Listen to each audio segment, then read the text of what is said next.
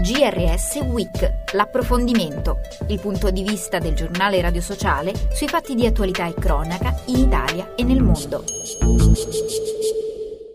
Bentrovati all'ascolto del GRS Week da Anna Monterubianesi.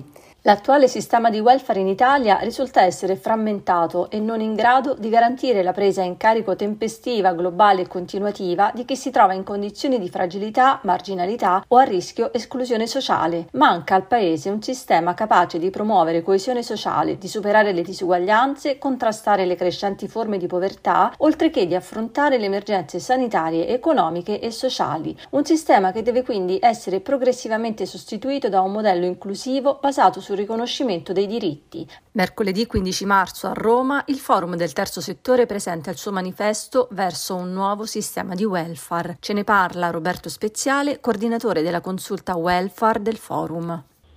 Il Forum nazionale del Terzo Settore si è incaricato di traguardare quale possa essere oggi una proposta di cambiamento dell'attuale sistema di welfare. Le tre parole d'ordine di questo processo sono prossimità, universalismo e inclusività, cioè termini che significano che non ci può essere un welfare se questo non si realizza sui territori universalismo, perché deve essere un welfare garantisce diritti a tutti i cittadini, a prescindere dal luogo in cui essi nascono decidono di vivere, e inclusività, perché deve essere il contesto, i territori e la società che si modifica affinché ogni cittadino con fragilità sia sempre messo in condizione di non restare da solo o essere lasciato indietro. Quindi una proposta di ampissimo respiro e di grande prospettiva per il futuro che non vuole essere un percorso predefinito, ma la traccia per un cambiamento, appunto per la realizzazione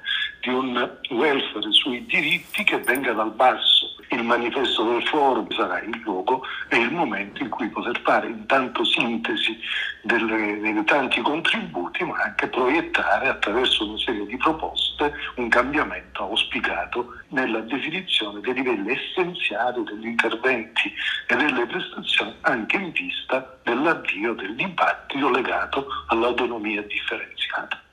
La crescente povertà nel nostro paese ha a che fare con un sistema che non si è impegnato a sufficienza per trovare il giusto spazio nelle agende politiche dei governi. Seppur con miglioramenti negli ultimi anni, gli strumenti messi in atto per contrastare le situazioni di maggiore indigenza sono rimasti insufficienti. Dopo quattro anni dalla sua istituzione, il reddito di cittadinanza dovrebbe essere sostituito a fine anno dal MIA, la misura per l'inclusione attiva. Ci sono ancora molte incertezze sulla misura, ma in attesa di un testo definitivo abbiamo chiesto un primo commento ad Antonio Antonio Russo, vicepresidente delle ACLI che fanno parte dell'Alleanza contro la povertà in Italia.